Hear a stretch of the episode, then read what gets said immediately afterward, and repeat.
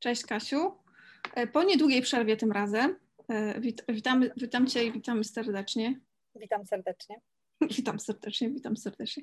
Teraz już witamy wszystkich serdecznie. E, cieszymy się, że z nami jesteście w audio albo w wideo i audio. Dzisiaj chciałybyśmy porozmawiać, właściwie chciałybyśmy porozmawiać o straconych pokoleniach osób, które które należały, należ, należały do plemion e, rdzennych, ludności rdzennej kilku krajów, które, które przedstawiane są jako te, do których warto dążyć i które płyną mlekiem, miodem i słońcem, pogodą, e, bogactwem, e, szansami i możliwościami rozwoju, a które zostały zbudowane na na kolonialnych, postkolonialnych strukturach i w których wydarzało się do jeszcze całkiem niedawna wiele rzeczy, które teraz nabierają rozgłosu. To jest taki dobry moment. My będziemy mówiły z takiego punktu e, przywileju, który nam dano, który nam się przydarzył. To znaczy, że jesteśmy białe, haha, no, no prawie białe, niektóre z nas są. Niektóre z nas, dwóch, są prawie białe. E, I oczywiście to jest też bardzo ważny element, ale musimy pamiętać o tym, że my się urodziłyśmy w środkowej e, w środku Europy, w sercu Europy, Polsce.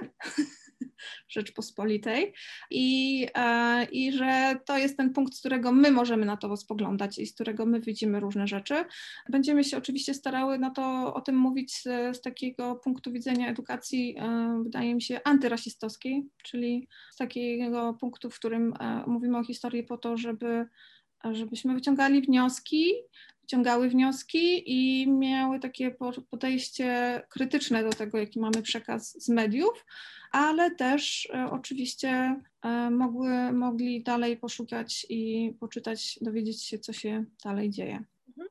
Ja chciałabym, e, jeśli mogę jeszcze zacytować Stana Granta, takiego dziennikarza australijskiego. Kasiu, co ty o tym myślisz? Mhm. Da, dawaj, dawaj.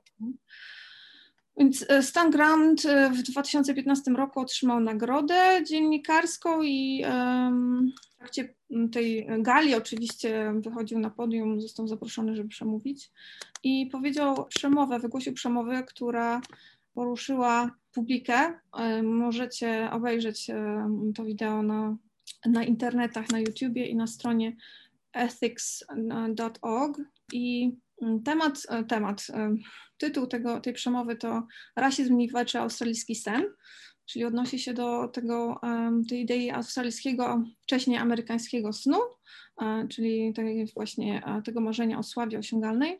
I fragment, e, który chciałabym przytoczyć w swoim super oczywiście elastycznym tłumaczeniu, ponieważ chcę mówić o, ze strony, chcę mówić o nich. On mówi tutaj oczywiście jako osoba, która jest rdzenna, mówi my tym.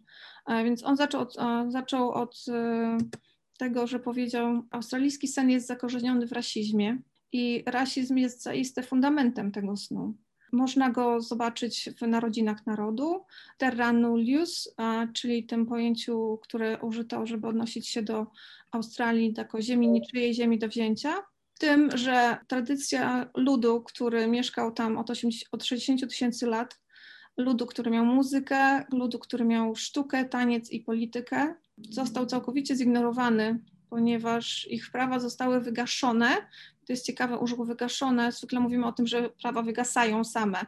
On powiedział dosłownie, że zostały wygaszone, ponieważ e, według prawa brytyjskiego nigdy ich tam nie było, tych ludów, które wcześniej przez e, wspomniane przynajmniej 60 tysięcy lat tam istniały i istnieją do dzisiaj. I to było słowem wstępu. Kasiu, o, o, kim, e, o kim, czym, e, w jakim, na jakim terenie ty miałaś okazję się dowiedzieć, poczytać? Tak, właśnie w, e, temat jest w ogóle aktualnie bardzo, bardzo głośny. On jest głośny od kilku lat, tylko do nas dochodzą takie reperkusje, tylko, tylko nie, niektóre samego tematu. Mm, natomiast cały temat jest podejmowany bardzo szeroko w związku z tym, co wydarzyło się w Kanadzie. I w Polsce opublikowana została, książka zresztą została nagrodzona wielu nagrodami, między innymi tam nominacją do Nike, do również nagrody Kapuścińskiego. To jest 27 śmierci Tobiego Obeda, która to książka została napisana przez Joannę Onoszko-Gierak, Gierak-Onoszko, przepraszam. I to jest dziennikarka, która, ja w ogóle bardzo polecam tą książkę wszystkim, którzy chcieliby przeczytać. To jest książka, która, przez, która jest taką dwuletnią retrospekcją tego, co ona miała okazję obserwować w kanadyjskiej rzeczywistości i mhm. rozmowami bardzo ciekawymi, bo rozmowami z kilku perspektyw, nie tylko z ofiarami, nie tylko z osobami, które przeżyły ten, ten cały dramat, nakreślając jakby całą, całą historię, tak? Mamy do czynienia z w Ameryce, ponieważ to jest pewna taka nowość dla wielu Europejczyków z europocentrycznym podejściem. Otóż nie ma Ameryki Północnej, Środkowej ani Południowej. To jest wymysł Europy, jest po prostu Ameryka. I e, to jest, e, i wszyscy mieszkańcy Ameryki to Amerykanie. To jest pewna taka nowość, która myślę, że należałoby ją w końcu przyswoić, bo jest to dość istotne. Więc otóż ludność, e, ludność rdzenna tak, Ameryki została e, albo wytępiona w wyniku chorób, które przywlekli ze sobą Europejczycy, albo w wyniku e, akcji eksterministycznych, eksterminacji, które były zaplanowane, albo w, albo w wyniku właśnie takiego metodologicznego asymilowania z, z cywilizacją e, zachodnioeuropejską. Jest to bardzo bolesny, jest to bardzo bolesny proces, tak? To znaczy my oczywiście mamy taką trochę idealizację tego, tego całego procesu e, w Stanach Zjednoczonych, zamykania tych narodów rdzennych w rezerwatach i tak dalej, jakby tych wszystkich problemów, ale jest to po prostu pewna, jest to, jest to pewien rodzaj również eksterminacji kulturowej, eksterminacji, e, eksterminacji terytorialnej. Mówimy o tym, że Europejczycy przybyli na ziemie, które należały do kogoś, gdzie stworzona była cywilizacja, gdzie występowała bardzo złożona kultura, kultura zupełnie inna od tej, którą stworzono na terenach Europy. Doskonale właśnie dziennikarka, ta pani Anna tłumaczy to w swojej książce, na, przykład, na, na przykładzie akurat Kanady, ponieważ tam panowały po prostu innego rodzaju e, społeczeństwo, które żyło, cywilizacja, która została stworzona w bardzo ciężkich warunkach klimatycznych, e, na przykład zawierała troszeczkę inne podejście do problemu takiej równości, tak? czyli w ogóle nie traktowano w żaden sposób kobiet gorzej, były to, jest to społeczeństwo równościowe, czyli ta cywilizacja była bardzo równościowa, jak również traktowano małżeństwo jako pewną instytucję, która miała służyć do przeżycia dzieci, tak? Czyli jakby to była pewna, pewna forma kontraktu, pewna forma społecznej umowy, która umożliwiała dzieciom przeżycie, zapewnienie im, e, zapewnienie im schronienia, zapewnienie im wyżywienia, co w tamtym klimacie było po prostu ekstremalnie e, ważnym czynnikiem gwarantującym przeżycie gatunku, przeżycie po prostu tej, tej społeczności. Natomiast koncepcje takie jak miłość, e, romantyzm, seks bądź też pożycie intymne, były czy, czymś odrębnym od kwestii związanej z małżeństwem. Tak? tak szukano tego rodzaju przeżyć zupełnie w innym miejscu. Ta kultura funkcjonowała w taki sposób, wytworzyła takie pewne społeczne zależności i funkcjonowała w tym, w tym bardzo, bardzo dobrze przez lata. Natomiast możemy sobie wyobrazić, co zadziało się w momencie przybycia białych kolonizatorów. No więc zadziała się właśnie to, co się często dzieje, tak, seksualizacja kobiet rdzennych, tak, czyli to one, to, to, że, to, że mogły, że miały swoją wolność i że mogły decydować o sobie, że nikt nie zadecydował o nich, że nie były własnością męża, brata albo ojca, powodowało, że, że po prostu zaczęto je właśnie seksualizować, traktować jako takie mówiąc językiem Europejczyków, rozwiązłe, rozpustne kobiety, które, które można było również wykorzystywać. W związku z czym, w związku z czym też odmawiano im pewnych, odmawiano ich pewnych praw, które należały się, tak? Nagle okazało się, że one nie mają takich samych praw jak mężczyźni i ponieważ tak zostało powiedziane, to mają pozycję po prostu teraz niższą. To się, to się spotykało w ogóle z zupełnym niezrozumieniem. Co ciekawe, w tamtym klimacie, w tamtych e, okolicznościach e, te rdzenne społeczności wiedziały, że jeśli nie udzielą pomocy przyjezdnym, to oni po prostu zginą najwyraźniej, najzwyczajniej na świecie, sobie po prostu nie poradzą. Ponieważ jak przyjdzie zima, jak przyjdą jakby trudne, trudne warunki, w których trzeba wiedzieć, w jaki sposób polować, w jaki sposób zdobywać e, substancje odżywcze. Jeśli, tego nie, jeśli w tym nie pomogą, to niestety tamci nie przeżyją. No i niestety pomogli. Znaczy w sensie, w sensie, że udzielili pomocy, tak? Udzielili, udzielili mhm. schronienia, udzielili po prostu pomocy. Po tym procesie, koloni, w tym procesie kolonizacji, kiedy, kiedy zaczęto właśnie y, jednak przyjeżdżać z wojskiem, kiedy zaczęto ten proces strukturyzować, tak?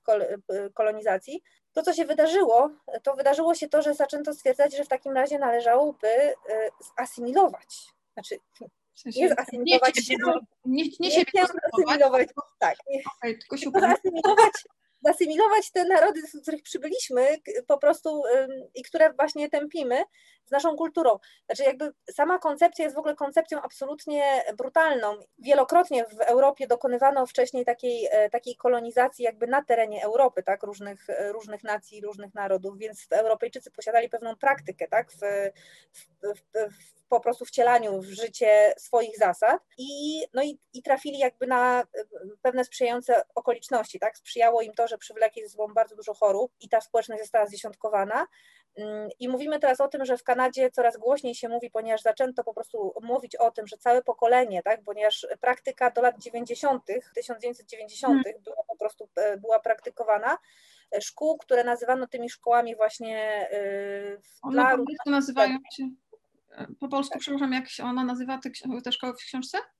W książce, nie pamiętam jak się nazywa te w książce szkoły, znaczy to są te residential schools, tak, że jakby w szkoły, które, to szkoły z internatem, do mhm. których przymusowo trafiały dzieci mm, właśnie rodziców, z, znaczy w ogóle ludności rdzennej, w wieku od 2 do 16 lat trafiały tam przymusowo, bez y, woli, to znaczy jakby bez y, uwzględnienia woli rodziców w tej kwestii, po to, żeby przyswoiły i zostały ucywilizowane. Te szkoły były, były często bardzo prowadzone przez Kościół y, albo katolicki, albo kościoły protestanckie, y, więc no, dochodziło tam do nadużyć, bardzo dużych nadużyć i przez lata istniały sprawozdania mówiące o tym, że nie działy się tam, że tam po prostu nic wspólnego z edukacją nie miało miejsca, tak, że oprócz nadużyć związanych z przemocą fizyczną, psychiczną, z przemocą seksualną, z celowym zarażaniem dzieci gruźlicą, z celowym narażaniem ich na choroby, przez lata po prostu te fakty były ignorowane przez kolejne rządy.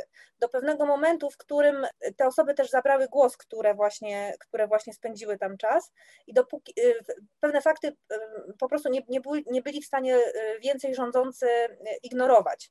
Między innymi fakt odkrycia masowych grobów na terenach tych szkół. Tak? To był pewien fakt, z, których już, z którym już opinia publiczna postanowiła sobie, postanowiła że dalej nie będzie tego tolerować, e, te, tych informacji. I stąd e, jakby od w ogóle fakt, że w szkołach, na teren, w tych szkołach e, śmiertelność dzieci wynosiła 25%, że mówimy o tym, że dwuletnie dzieci czy czteroletnie dzieci zostały zabierane z domu bez możliwości używania własnego języka, własnych ubrań, własnego, były po prostu traktowane jak w obozie koncentracyjnym z golonymi głowami, ubierane na, na wzór europejski, maltretowane, bite, głodzone i indoktrynowane.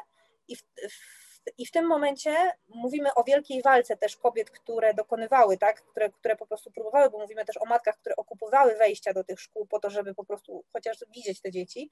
Więc to mówimy o jakichś takich w ogóle strasznych dramatach, tak, czy zabieraniu tych dzieci siłą przez policję i przez y, urzędników. I, I tak jakby czytając tą książkę, czy czytając w ogóle relacje tych osób, które przeżyły, to są świadectwa niewyobrażalnego cierpienia. I te osoby powiedziały dość, to wyście tu przyjechali, to jesteście na naszej ziemi, jesteście naszymi gośćmi, potraktowaliście nas jak i teraz jakby koniec, więcej już białego głosu nie będzie.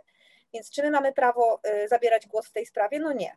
W sensie nie mamy prawa, bo, bo, jesteśmy, bo jesteśmy przedstawicielami po prostu koloniza, y, y, kolonizującego systemu i tego nie zmienimy. Mhm. Mm, natomiast nasza rozmowa chyba dzisiaj ma na celu też to, żeby, żeby powiedzieć, że po pierwsze Indianie to nie jest słowo, którego powinniśmy używać, nie. Ale nadal, nadal używamy. W tak. Sensie nadal w podręcznikach, e, które widziałam, e, widziałam chyba na queerowym feminizmie na Instagramie e, z kart z podręcznika, albo są czasami karty z podręcznika u Baby od Polskiego, to w podręcznikach ten termin istnieje nadal. Wielu Polakom wydaje się, że, ten, że to jest słowo, które nie jest wcale obraźliwe, więc otóż jest obraźliwe. Na całym świecie słowo Indianin, Indio, in, Indian odnosi się do osoby dzikiej, nieokrzesanej, niecywilizowanej, do osoby, która jest w takim kontekście pejoratywnym się używa. Kropka. I nie możemy sobie teraz udawać, że ale w Polsce u nas to jest inaczej. To jest dokładnie tak samo.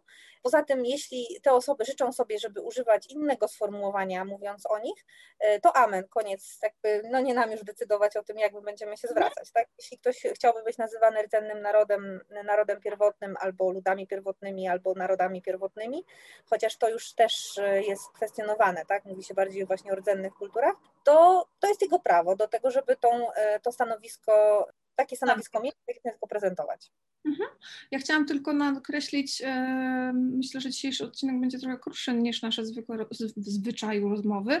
Chciałam tylko jeszcze nakreślić e, takie pewne porównanie tej sytuacji do tego, co ja posiadam w swoim mózgu i pamiętam, dotyczące Australii, czyli tej Australii, która także jest bardzo atrakcyjnym terenem turystycznym e, i który jest, która jest przedstawiana jako taki taki, taka, taki kraj możliwości, ale taki niedo, nie, niedosięgnionej aż, ponieważ jest tak daleko chyba.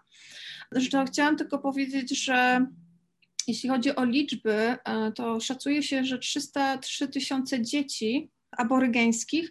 Słowo aborygeński, w sensie po angielsku e, aboriginal, jest używane do wszystkich ludności rdzennych. To jest istotna kwestia, jeśli chodzi o językowe różnice. E, tutaj mówiąc o aborygeńskich ludach, mówimy oczywiście o, o, o natywnych rdzennych ludach Australii, których było wiele, było co najmniej kilkanaście głównych grup. Każda z tych grup miała swoje języki, każda z tych grup miała kulturę i e, miała, mieli tam komunikację między sobą. E, osoby, które mieszkały na granicach, e, tam gdzie plemiona zamieszkały, komunikowały się w dwóch językach, żeby móc porozmawiać też z sąsiadami. Mieli też różne rozwiązania dotyczące suwerenności i rozwiązywania konfliktów, więc to było naprawdę zróżnicowana społeczność. A więc ta forma przedstawiania tych ludów też jest, y, myślę, że jeśli chodzi o plemiona amerykańskie, y, jak jednak jakoś y, może troszkę więcej wiedzy na temat tego, że to była różnorodność, jeśli chodzi o plemiona, że były różne plemiona, to ja pamiętam, że się tego uczyłam w szkole jeszcze, a jeśli chodzi o Aborygeenów, to ja miałam wrażenie, że to jest jedna grupa. E, I to 303 tysiące dzieci, więc mówi się o całym pokoleniu straconym. I to, to, to, e, to termin e, stracone pokolenia jest fizycznie odczuwalne. To są i róż, róż, paralele możemy wyciągnąć tu w zakresie tego, że te szkoły były prowadzone, zakładane przez osoby duchowne, najczęściej przez pielgrzymów, przez misjonarzy z Europy. W Australii pierwsza szkoła, to, to było naprawdę dawno temu, ale to była szkoła jezuicka i w tych szkołach, z tego co ja wyczytałam, sama edukacja to były maksymalnie dwie godziny dziennie, a poza tym te dzieci w terenie Australii przede, e, na pewno e, były e, uczone zawodów, to znaczy, że one wykonywały po prostu obowiązki i pracowały. Tak, tak, tak. I mówi się też o tym, że szacuje się, że umieralność tych dzieci, w sensie to, co ty mówiłaś o tych 25, to że widziałam też takie szacunki jak 40-60%. Mhm. Więc pewnie to zależało od terenu, od bezpieczeństwa, nie wiem, od pewnie klimatu i tak dalej. I jeśli chodzi o Australię, jeśli chodzi, to jeszcze jest tak bardzo ważny z mojego punktu widzenia oczywiście i z punktu widzenia osób, których, e, o których roz, z którymi rozmów słuchałam, mówię, mówię tutaj o osobach rdzennych. Istotne jest to też, że była bardzo duża grupa dzieci tak zwanych mieszanych.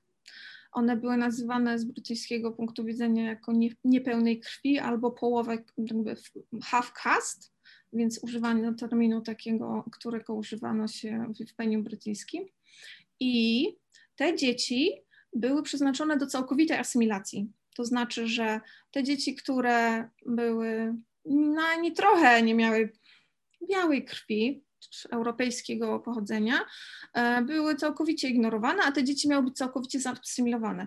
To znaczy, że tym dzieciom mówiono, że ich rodzice nie, ch ich nie chcieli, że ich rodzice ich porzucali, e, że ich rodzice są źli i przez 10 miesięcy co najmniej w roku te dzieci spędzały czas w takim środowisku, w którym mówiono im, że po prostu one są niechciane i że w ogóle są niczym i że są e, bezwartościowe, do tego przemoc fizyczna, psychiczna i seksualna. I tu jeśli chodzi o przemoc seksualną, mówi się nawet o 12-15% e, dzieci, z tym, mhm. że ja nie spotkałam się jeszcze z żadnym badaniem dotyczącym tego, jak wyglądało i jaki to był odsetek, ale jest to na pewno duża grupa i to są dzieci, które zostały e, traumatyzowane.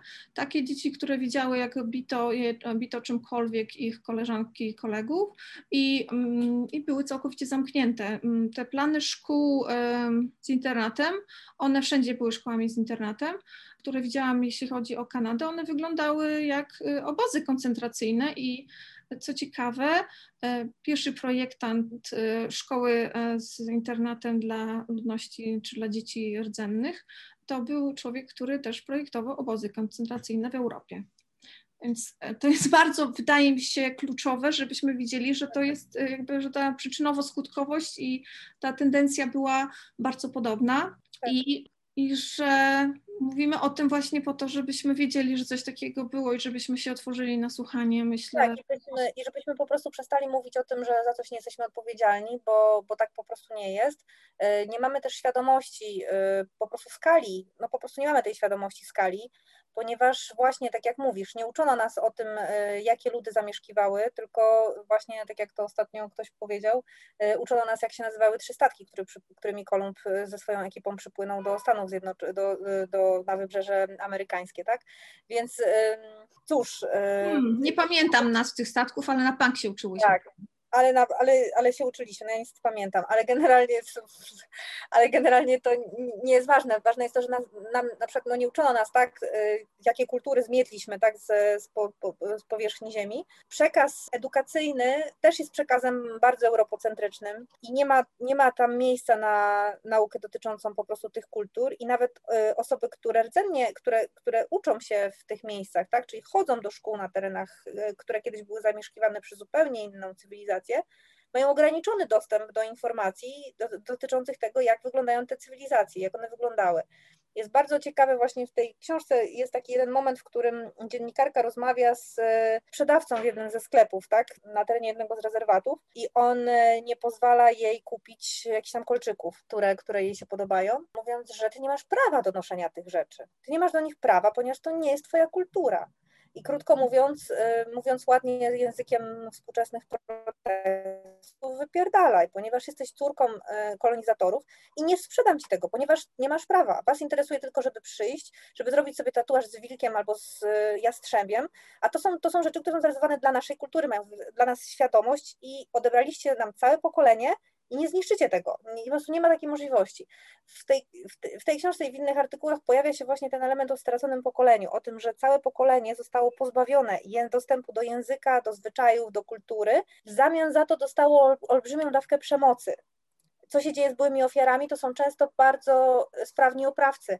Wiele z tych właśnie przestępstw seksualnych, z tych przestępstw przemocowych to są przemoc, która, którą wyrządzały sobie nawzajem te dzieci, uczone takich postaw, tak, latami, nie, nie, nie umiejące wyjść z tego, z tego zaklętego kręgu. Jest też tam bardzo taki jeden, jeden z takich niesamowitych momentów, w których jeden z, jedna z właśnie z kobiet, która jest już w tej chwili dorosłą osobą, ma, mającą swoją rodzinę, e, jako dziewczynka, e, jako dziewczynka tam chyba 7 i 8-letnia, E, codziennie była gwałcona w drodze z, tej szkoły, tak? Jakby to jest jakby takie przeżycie mm, bardzo, bardzo, bardzo silne i bardzo, bardzo mocne. I ona mówi tak, że ja mijam codziennie na ulicy miasta te osoby, które wyrządziły mi krzywdę, ponieważ to są osoby, które ze mną chodziły do tej szkoły. Ja wiem, jako dorosła osoba, która przeszła terapię, że one nie umiały postąpić inaczej, takim to wdrukowano i w ten sposób po prostu one żyły w takiej, w takiej sytuacji. I mam teraz taki wybór albo nic nie powiem i dam szansę ich dzieciom i ich wnukom na normalne funkcjonowanie, albo powiem wszystko, co się wystało i całą społeczność zniszczę od nowa, bo nie będą w stanie żyć z tą wiedzą, którą ja posiadam. Albo po prostu zamilknę i dam szansę na to, że być może oni będą mogli zbudować e, nowe, nowe wzorce, bo są, bo, bo są rodziny, są dzieci, są wnuki. Jeśli one dowiedzą się, na, na jakich, kim był ten dziadek, tak, czy ojciec, one nigdy nie będą e, mogły stworzyć normalnego, normalnego społeczeństwa. I to była taka, to, to znaczy to jest bardzo dwuznaczne, co ona powiedziała, tak? Bo, chciałam powiedzieć, że tak, ale jakby dla mnie to był taki moment, w którym sobie uświadomiłam, jak bardzo te osoby tak naprawdę nadal są w tym wszystkim zagubione, jak bardzo, jak bardzo po prostu daleko sięga ta krzywda, którą, której doznały, tak? Jak bardzo zmieniło to też ich sposób myślenia i, yy, i nie ma nie ma postępu bez prawdy i bez sprawiedliwości, bez oddania ofiar, ofiar, ofiarom sprawiedliwości. Nie ma możliwości pójścia dalej tak, w tych społeczeństwach. Tak, nie ma, nie ma pojednania bez y, prawdy i nie ma sprawiedliwości. Mhm. I nie, bez, bez sprawiedliwości nie ma prawdy. Kwestia tego, że teraz y, według mnie warto się wsłuchać i śledzić y, osoby rdzenne i, i sprawdzać, jak się odbywa ich żądanie. Czego, oni, czego one i oni żądają tak naprawdę, bo e, to są osoby, które, których to dotyczy i to są osoby, które mają prawo żądać i oczekiwać e, reparacji, opieki zdrowotnej, zwrotu, zwrotu w ziemi pewnie w niektórych przypadkach i tak, tak naprawdę to one są tutaj kluczowe. Myślę, że ten, no ta nasza rozmowa dotyka e, wielu sfer, które mogą być e, także wyzwalaczami, więc e, pamiętajcie, że możecie nie słuchać do końca albo przestać w każdym momencie. Powiedziałam na koniec, ale miałam taką potrzebę i mam wrażenie też, że kolejne wrażenie, że to, co, powiedział, co powiedziałaś, tą, tą anegdotę dotyczącą kolczyków jest super, super ważna i Myślę, że to była dla tej osoby, która to wszystkiego wysłała, taka lekcja maksymalnej pokory. Jak wiesz, nie jestem fanką ukarzania się bez celu, ale myślę, że w pewnych sytuacjach warto wykazać pokorę i się wycofać. Tak, ale też, też jest właśnie kwestia taka, że te osoby walczą bardzo mocno o to, żeby Kościół katolicki przeprosił, tak? Bo to, mm -hmm symbolicznie to jest bardzo ważne w tym wszystkim, ponieważ co ciekawe, nie, e, Kościół katolicki nie wziął na siebie. Wyraził żal, papież wyraził żal. Tak, ale on nie wziął na siebie odpowiedzialności za to, co się działo w instytucjach, które były jego, pod jego kuratelą, tak? Czyli jakby te instytucje funkcjonowały, to były rządowe instytucje, ale funkcjonowały pod kuratelą Watykanu. I o ile, i, i, to jest bardzo ciekawe pytanie, które właśnie pada i które jedna z tych, jedna z, z aktywistów, jeden z, jeden z działaczy y, zadał. Czym te dzieci mm, z rdzennych narodów y, różnią się od dzieci, które przeproszono w Irlandii? Mhm, wszystkie dzieci nasze są, ale są nasze i naszejsze. Czym one się różnią? Jakby tylko kury po tym, niczym więcej. E, tak. Wyrządzono dokładnie tę samą, dokładnie tę samą krzywdę i, e, i musimy jakby, bo ciągle my jakby wracamy do tego, do, tego, do, tego, do tego samego. Pewne rozwiązania, które funkcjonowały w tych społeczeństwach były, rozwiązaniami daleko bardziej e, skomplikowanymi, daleko bardziej cywilizacyjnie rozwiniętymi niż, niż, niż te, które funkcjonują w społeczeństwach europejskich. Jako Europejczycy zniszczyliśmy te rozwiązania z tego względu, że były inne od naszych bo my zaczęliśmy funkcjonować w społeczeństwie patriarchalnym i przyjęliśmy to a priori, że tak właśnie to powinno wyglądać. A nie wyglądało w niektórych i funkcjonowały bardzo dobrze i przeżyły i przetrwały i rozbudowały bardzo ciekawe i bardzo dynamiczne i bardzo rozbudowane kultury. Hmm. Ale my nie, nie, mieliśmy szansy się o tym dowiedzieć, bośmy to wszystko po prostu postanowili wyplenić. Nie... Ha, skojarzyło mi się to z. Yy, będziemy powoli kończyły, ale skojarzyło mi się to z y, cytatem E, z dyrektorki naczelnej fundacji, e, fundacji, organizacji pozarządowej, o której, o której dzisiaj słuchałam i czytałam, która nazywa się Culture, e, Culture for Life. I ona powiedziała coś takiego, że co by było, że ją naprawdę ciekawi i ona nie może przestać myśleć o tym, co by było, gdyby zamiast dominacji, eksploatacji, wybijania, kontrolowania, zmieniania, do ci, którzy przypłynęli, ona mówiła tutaj o Australii akurat, ale myślę, że to jest adekwatne, tym bardziej, że mówimy o pochodzeniu osób z tych samych miejsc, które tam pływały, gdyby przypłynęli z ciekawością i chęcią poznania i dowiedzenia się czegoś.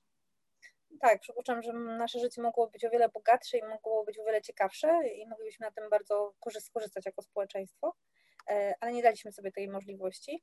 E, a teraz nam pozostaje jedynie patrzenie na to, w jaki sposób właśnie te społeczeństwa się rozliczą, bo o ile przeproszenie przez przystojnego pana premiera e, Kanady nie do, jakby dużo, dużo wnosi, tak? I jakby jego, jego gesty są bardzo empatycznymi gestami, tak? E, mhm. Ale to pierwszy premier, który się na to odważył od lat, a partia, z której się wywodzi, jest odpowiedzialna za istnienie tego typu instytucji. Więc. Mm, w Australii jeszcze nie przeprosili w każdym razie. Jakby ktoś tak, się patrzmy, patrzmy, jak to wygląda, ponieważ, ponieważ właśnie aktu, aktualnie zarządzono inspekcje na terenie wszystkich byłych szkół tego rodzaju, ze względu na to, że na terenie każdej szkoły odkrywa się masowe groby. Więc y, skala zjawiska jest porównywalna do największego, y, naj, największej zbrodni przeciwko ludzkości w ostatnich, ostatnich 50 latach.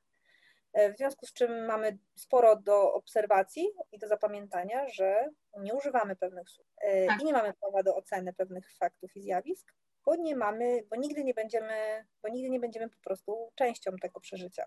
Nie będziemy w skórze tych osób. Tak, dokładnie właśnie tak. I tym e, chciałam powiedzieć super, ale stwierdziłam, że może to nie jest najlepsze zakończenie tego, e, tego odcinka, ale suma summarum super, że udało nam się o tym porozmawiać. Myślę, że temat jest bardzo szeroki, głęboki. E, jeśli będziecie notabene miały, mieli ochotę skorzystać z jakichś artykułów, czy też żebyście chcieli, może, gdybyście chcieli może otrzymać jakieś linki do źródeł, z których korzystamy, to dajcie znać na naszym Instagramie i na naszym Facebooku. Chętnie podeślemy. A na dzisiaj życzymy Wam dobrego tygodnia, bo jest poniedziałek. Tak, życzymy dobrego tygodnia. Życzymy I... dobrego tygodnia uważności na różnorodność. Głęboko. Do zobaczenia, Kasia, do usłyszenia. Trzymajcie się wszyscy ciepło i zdrowo. Do zobaczenia. Do zobaczenia, pa.